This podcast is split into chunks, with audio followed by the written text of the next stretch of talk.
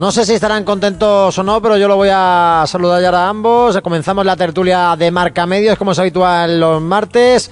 José Criado, compañero del español y buen amigo de esta casa. Muy buenas tardes. Hola, ¿qué tal, compañeros? ¿Cómo estáis?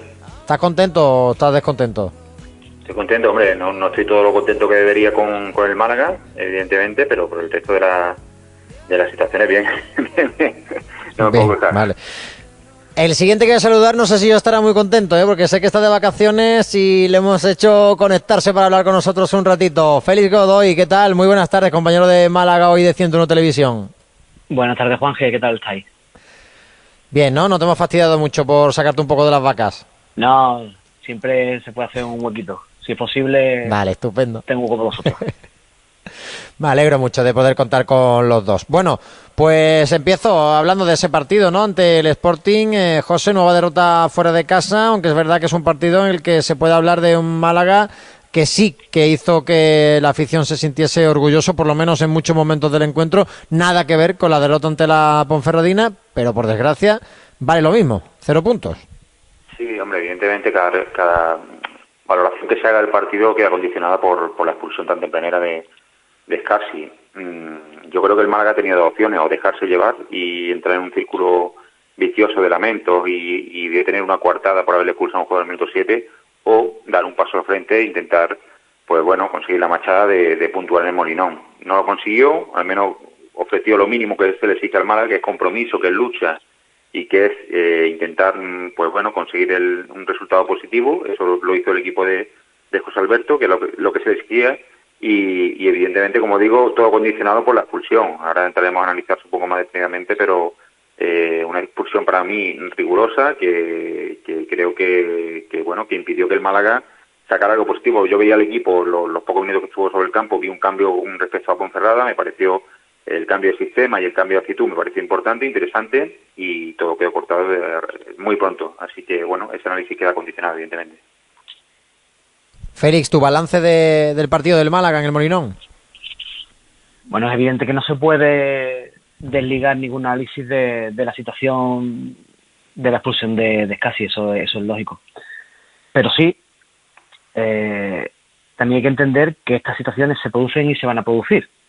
Y que también hay que saber jugar con ellas y contar con ellas. También están dentro del fútbol. No, es tan anómalo que te expulsen a un futbolista y juegues con inferioridad. El Málaga ya jugado en varios partidos con inferioridad algunos minutos de este año y también lo ha jugado en superioridad. Hay que estar preparado para todos los escenarios. Y, y creo que, aunque es verdad que la imagen es mejor, es que no se puede dar peor imagen que en Ponferrada. Tampoco nos podemos aquí felicitar cada vez que el equipo no haga el ridículo. Estoy viendo un conformismo, yo creo que eh, mm, las varas de medir están siendo muy poco equilibradas. Eh, se está exigiendo mucho por un lado, pero sin embargo se está haciendo muy condescendiente por otro. Cuando yo creo que no se puede ser tan condescendiente con que un equipo de la cara, con 10, con 9, con 7, mientras lleven la camiseta del Málaga. Lo que no se puede conseguir es que se arrastre como en el Toralín. Pero que el equipo Claro. de la cara, eh, en un partido, que corra, que luche, que se multiplique cuando son uno menos, es que caramba, eso es lo mínimo que hay que seguir en un equipo profesional, ¿no? Eh, Es como cuando llegabas O- con las notas, ¿no, Félix? Y decía, mamá, las ha aprobado todo. Y te decía tu madre, tu obligación es. Claro, es tu obligación, evidentemente. Es decir, que hay que reconocer el mérito del esfuerzo, que lo hacen bien durante muchísimos minutos, que incluso cuando después de los cambios el equipo deja de funcionar, eh, nadie, nadie se regala, nadie se eh, da, da por perdido el partido, intenta luchar por esos puntos. Es verdad que no se da por vencido el equipo y que eso es una buena noticia, pero es una buena noticia que debería ser un- una cierta normalidad. Lo que no se puede permitir es que el equipo tenga eh, pachorra y que, que baje los brazos pronto y que se arrastre por los campos. Pero en cualquiera de los escenarios, eh, creo que hay que volver a incidir en que el Málaga, aparte de que no gana fuera de casa, es que como mínimo recibe dos goles. Y los ha recibido en superioridad y en inferioridad. Eh, defendiendo con cinco, en cuatro partidos, con Félix. cuatro. Sí, sí, claro. Es que, la- le- a ver, eh, cito la- lo mínimo porque en un partido, una vez que ya te meten dos y tú no eres capaz de, de competir, lo que te metan cuatro es casi accesorio hasta que llegue el fin de temporada y, y tengas que hacer cuentas de, de golaveraje, si es que se llega al caso. Pero eh, po- lo mínimo han sido dos. Y no, por, y no haciendo media. Es que en todos los partidos le han metido dos goles, excepto en Ponferrada, que han sido cuatro. Y el Málaga no se puede permitir eso. Pero no, ni el Málaga ni ningún equipo profesional. O sea, si te, va- si te van metiendo dos goles por partido fuera de casa, tú como mucho empatas uno de cuatro. o empatas uno de cinco. Es muy difícil. Y, y, y, de cada diez, a lo mejor uno eres capaz de ganarlo, pero si se, si se te pone el equipo contrario con dos goles de ventaja fuera de casa, eh, que tú remontes ese partido eh, es milagroso o que el equipo contrario lo ha tirado de, algún modo. Claro. Entonces yo creo que este todo eso todo eso no se no, puede te decía que más este Málaga que le cuesta mucho hacer hacer gol, Félix. Es decir, si fuera un equipo muy goleador el Málaga, pues diría, bueno, pues el Málaga tiene capacidad de remontar, pero lo de Ibiza suena milagro. aunque tengas capacidad goleadora, Juanje, no metes tres goles todos los partidos para, levantar dos goles en contra, que eso es muy difícil. Que ya estamos viendo que los partidos están todos igualadísimos. Si tú le das tanta ventaja al contrario, estás muerto. Esto es el análisis más o menos general y que en Gijón no ha cambiado nada con respecto a las cuatro salidas, a las tres, cuatro salidas anteriores, ni en Almería, ni en Ibiza, ni Ponferrada. De las siete jornadas y cuatro fuera, ¿no? Pues cuatro jornadas en las que te meten como mínimo dos goles. Y, ese doble rostro del Málaga eh, hay que ponerle frenos ya, pero ya. Y no vale solo con abnegación ni con buen trabajo, ni con buen posicionamiento, ni con buenas intenciones, ni agarrarnos a la excusa de, de los presupuestos. Y creo que eso es muy importante. Ahora bien, ¿El partido así durante los 90 minutos? Pues mira, tiene una primera parte a raíz de la expulsión en la que el equipo se desenvuelve muy bien, que junta muy bien las líneas, que la pelota pasa por los pies de los que la tienen que tener más tiempo y eso al equipo le beneficia, sobre todo cuando el equipo juega sin un 9 de referencia que pueda bajar de vez en cuando un pelotazo, caer a banda y tal. Eh, y después los cambios los cambios tácticos de, de José Alberto pues no funcionan como nos hubiese gustado a todos ya que Ahora iremos por partes. Claro, vamos a hablar de los cambios y vamos a hablar también de, por ejemplo, la tarjeta roja, que, es verdad que los dos habéis empezado hablando por lo mismo. Estoy de acuerdo con ese balance que haces. Hay dos Málagas. Eh, este Málaga, además, ha firmado el peor inicio de los cuatro que han estado en segunda después del último descenso, porque ganó Muñiz en la primera jornada en Lugo, ganó Víctor Sánchez de Lamo la primera jornada en Santander, lo hizo a la segunda, pero ganó Pellicer en Castellón con el zapatazo de Ramón, y este de José Alberto no termina de arrancar los dos empezabais hablando de las rojas casi, porque evidentemente el Málaga jugó 84, 83 minutos con un futbolista menos.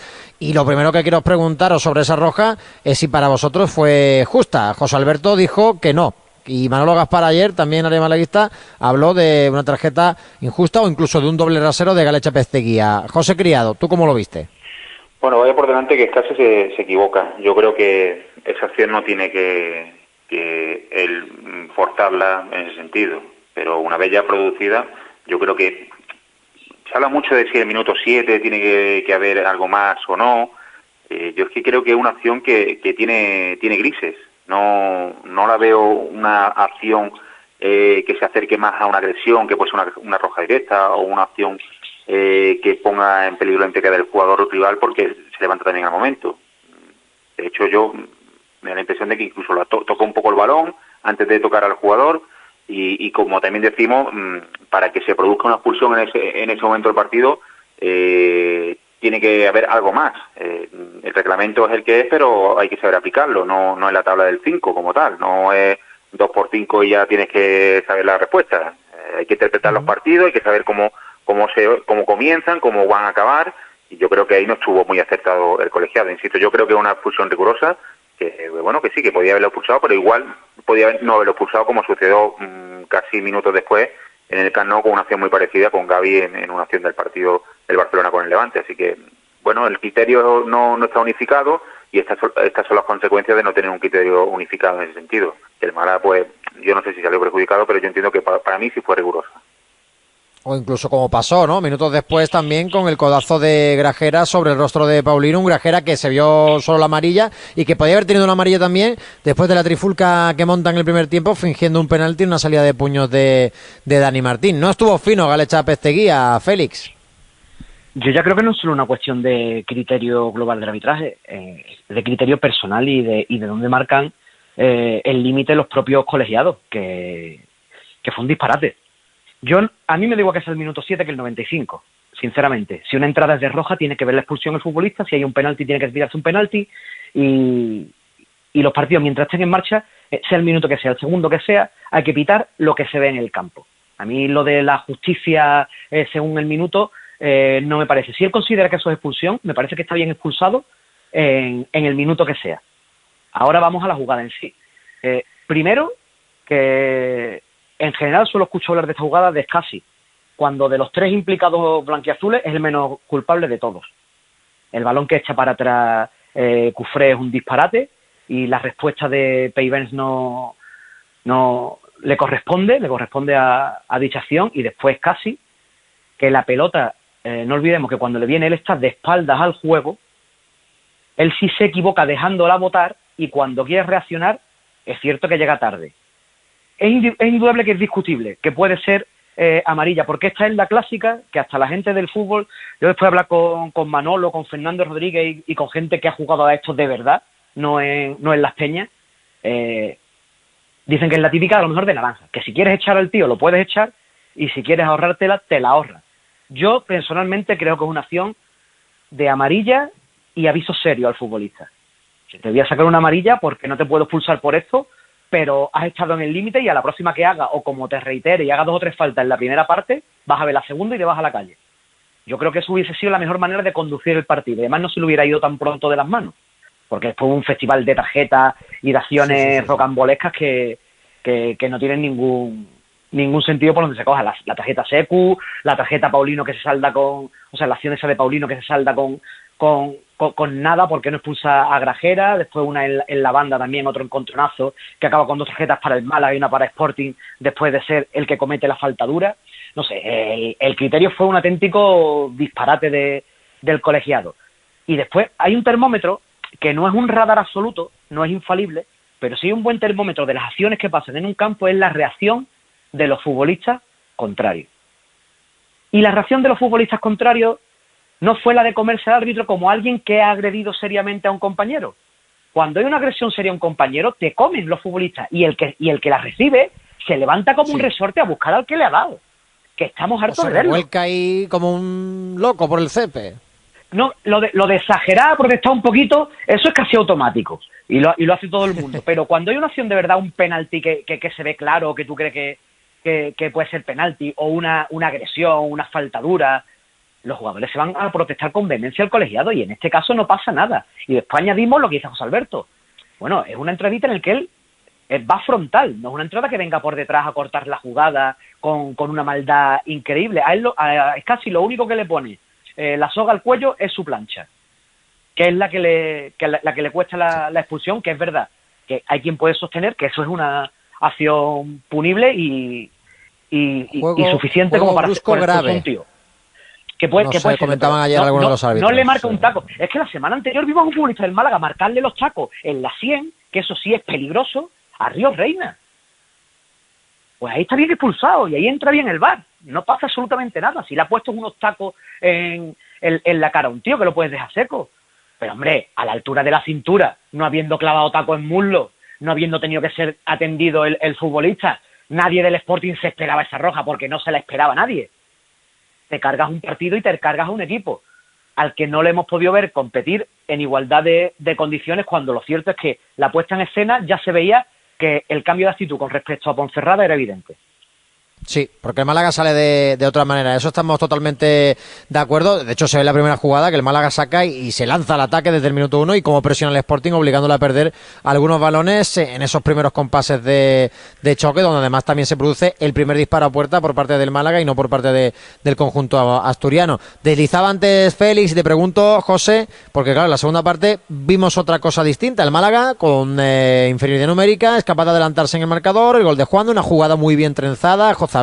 Encuentra en un pase muy bueno como todo el mundo espera que va a centrar a, Brandon Thomas y este asiste a, Juan de que aprovecha ese, ese, gol que tiene que ya demostró la temporada pasada y además se adelanta a los centrales como si fuese un auténtico delantero y se va al descanso prácticamente sin que tengamos que mencionar a Dani Martín más allá que en algún centro lejano al área. Pero en la segunda parte entra la mano de José Alberto, toca al equipo y mucha gente cree que más allá de también estar jugando con un hombre menos, eso pudo hacer que el Málaga perdiese el partido. Porque si algo va bien, no lo toca. Se agarra muchos a comentar. Lo decía Félix, ahora le pregunto a él, pero José, no sé si tienes también esa referencia o ese parecer en cuanto al partido de si esos cambios de, José Alberto López al final perjudicaron más el hecho de meter a Lombán y de meter a Genaro y renunciar a dos futbolistas ofensivos. Uno, Kevin, que salía con la pelota y hacía, por ejemplo, que los centrales del Sporting estuviesen metros atrás, y otro José Abed que había participado en el gol.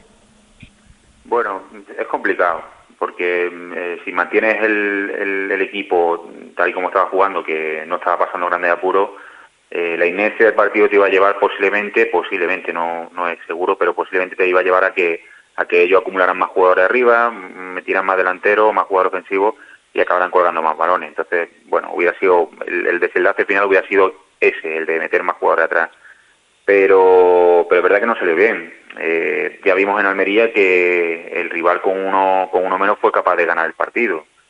El Málaga estaba bien plantado. Yo lo que más achaco en ese, en ese cambio fue quitar a Kevin. Creo que está siendo el recurso de, de José Alberto, el primer cambio en todos los partidos, o en casi todos, eh, y creo que le está restando mucho capacidad de, de, meter al rival en su propio campo, de que esté atento a un, a un jugador peligroso, lo que decía, de conducción, eh, de esa verticalidad que tiene Kevin y que, y que te da mucha salida de balón también. Al final, como decía muchas veces el Barcelona, defiende con la pelota, si tú tienes la pelota en tu poder no está atacando el rival. Y con Kevin te aseguras un poco eso. Creo que esa fue un, un pequeño tiro en el pie. Eh, después, al final, un despiste, eh, una situación de que ellos acaban apretando un poco más, que tampoco, tampoco fue una cosa tremenda, pues te condena, pero ya te digo, es complicado, pero la inercia del partido posiblemente te hubiera llevado a eso, que el cambio lo hubiera hecho en el minuto 70 o por ahí, pues, pues posiblemente podría haber sido más, más recomendable.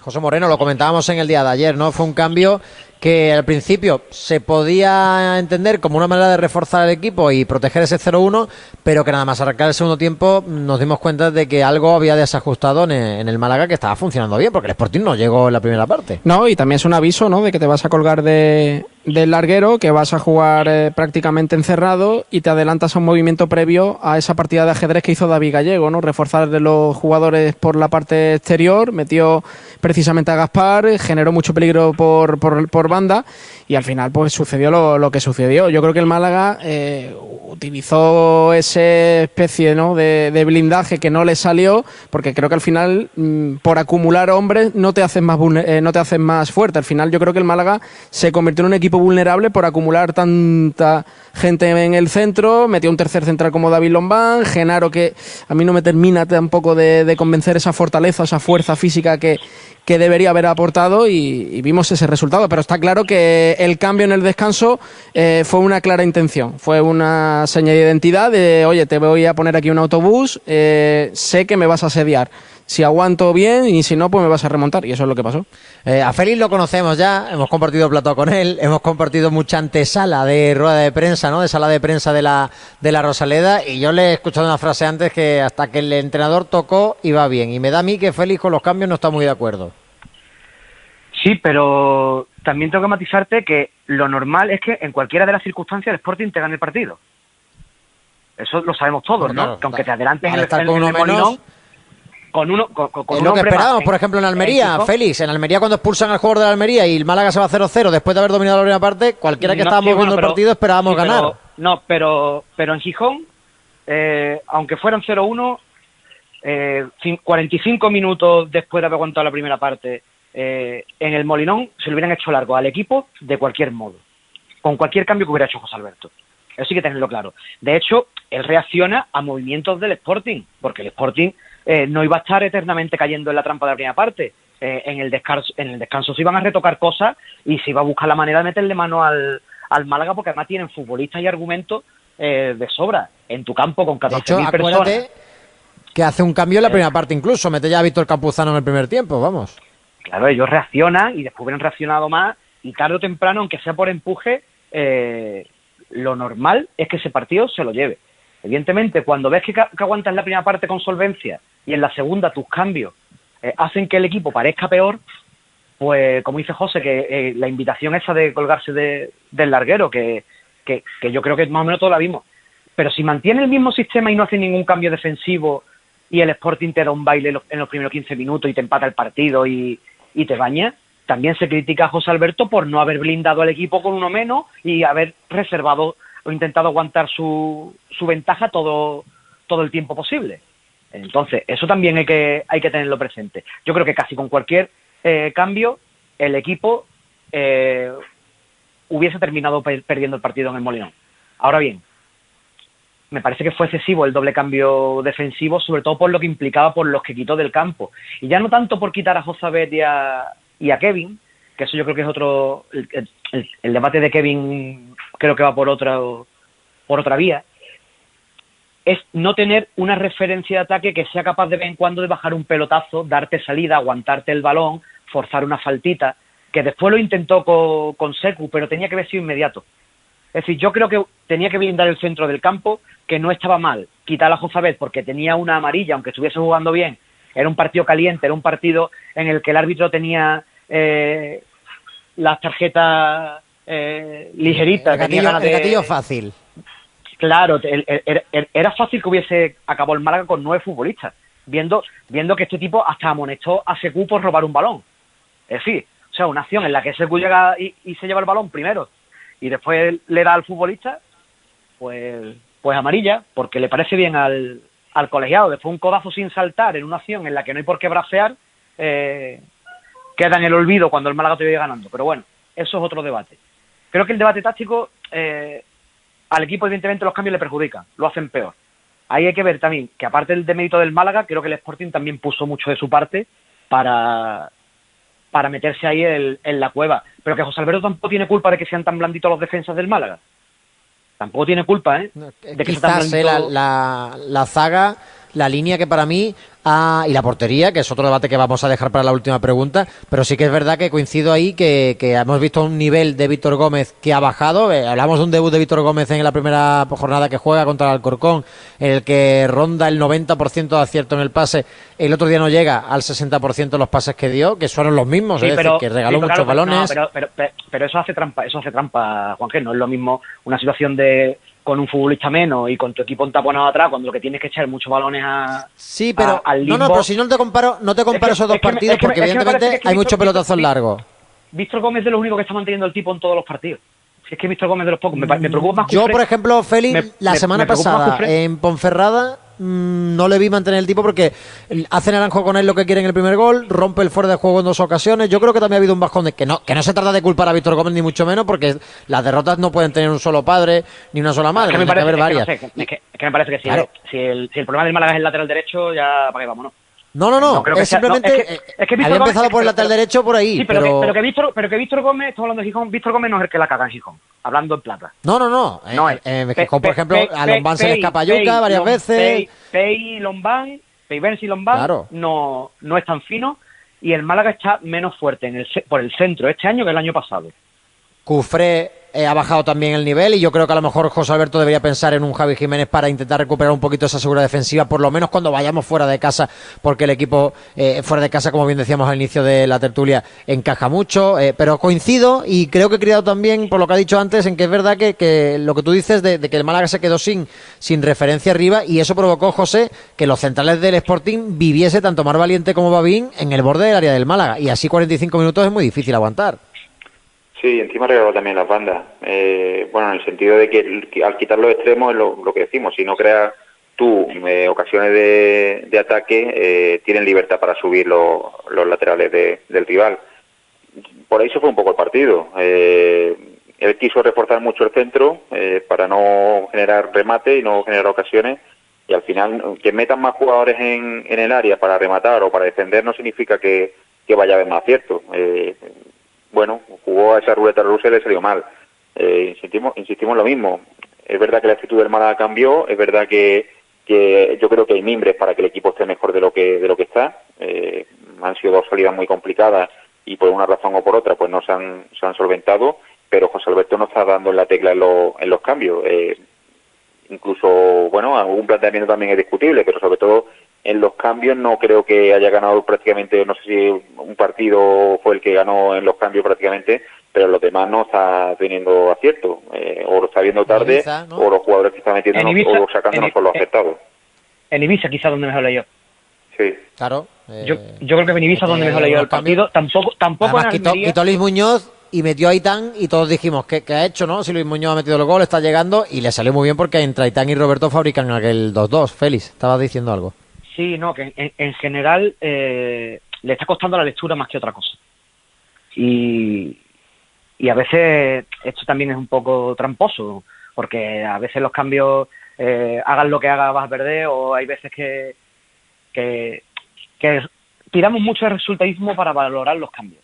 pero sí me da la sensación, después de siete partidos de la pretemporada, que el Málaga tiene un muy buen plan A, sobre todo cuando es enormemente intenso y que a medida que sus revoluciones bajan, se vulgariza, en general. Salvo en algunos partidos en los que ha conseguido meter a Josabé, a Ramón o a algo futbolistas de, de otro perfil para tener un poco más la pelota, eh, el equipo es una máquina que cuando funciona bien suena muy afinada, eh, da gusto. Eh, no sé, recuerdo algunos partidos en casa en los que el equipo ha sido eh, ha rozado la excelencia en, en, en por momentos en algunos partidos.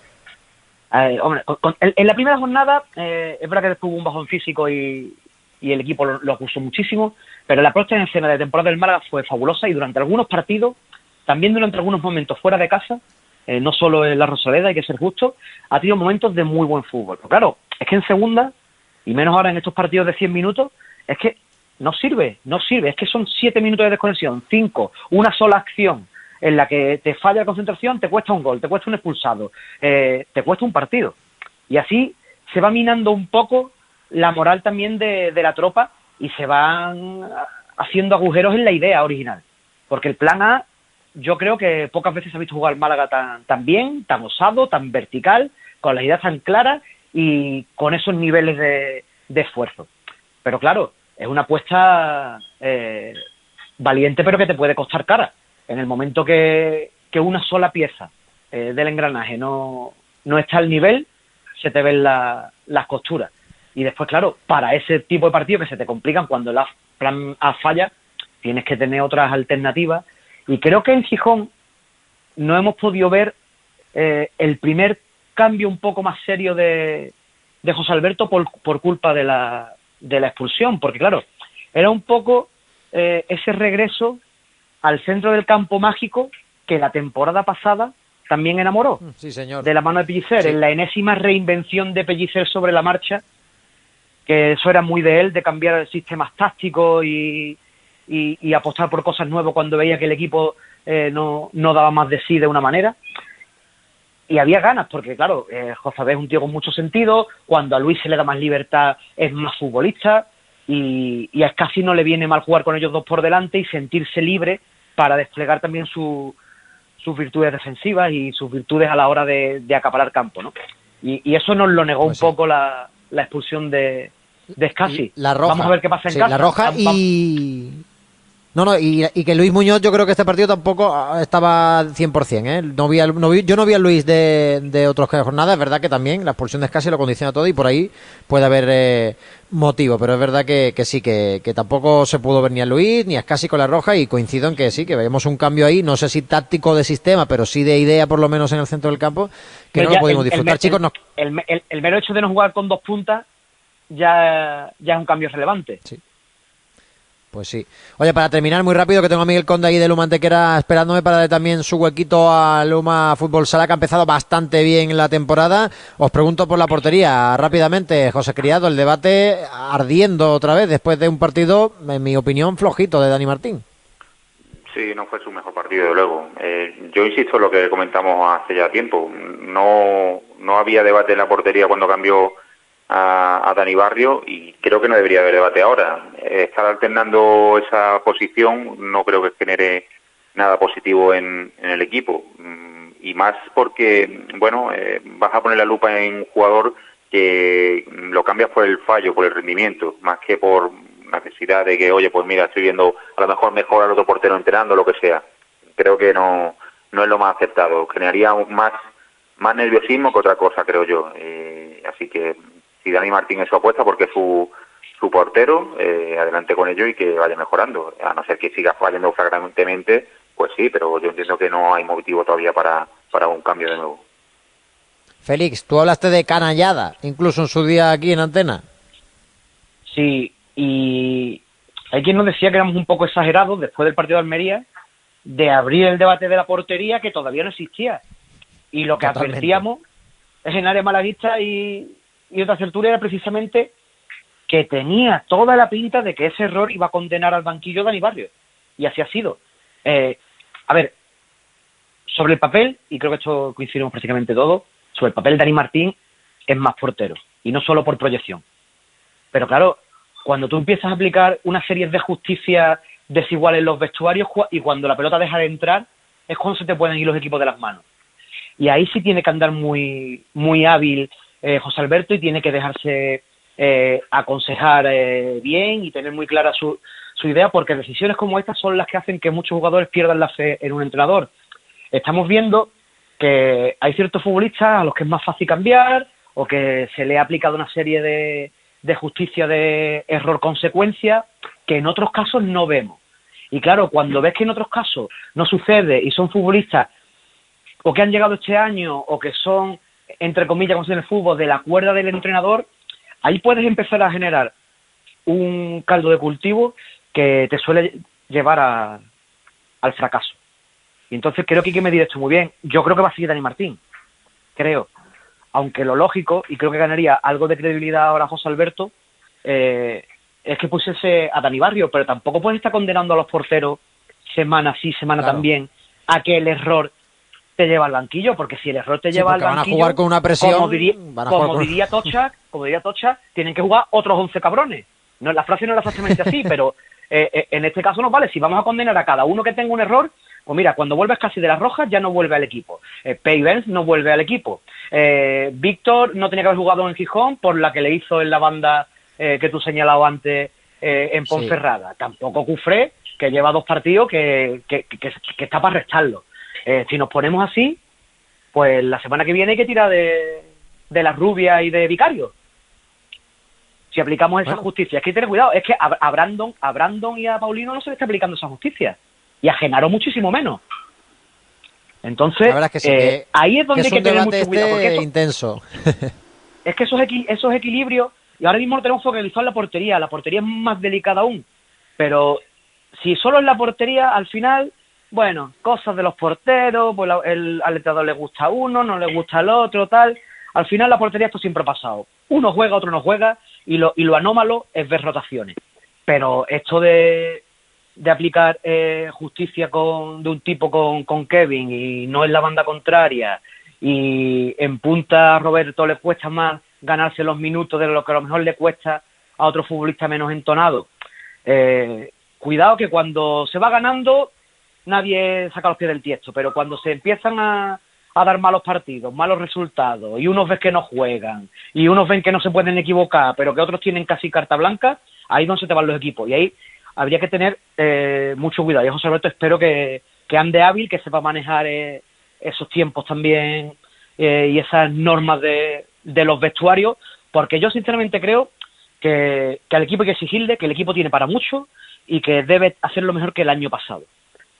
Pero también necesita una cierta paciencia creo que también eh, hay que ser exigente, pero tampoco hay que ser eh, pasarse de rosca en ese sentido.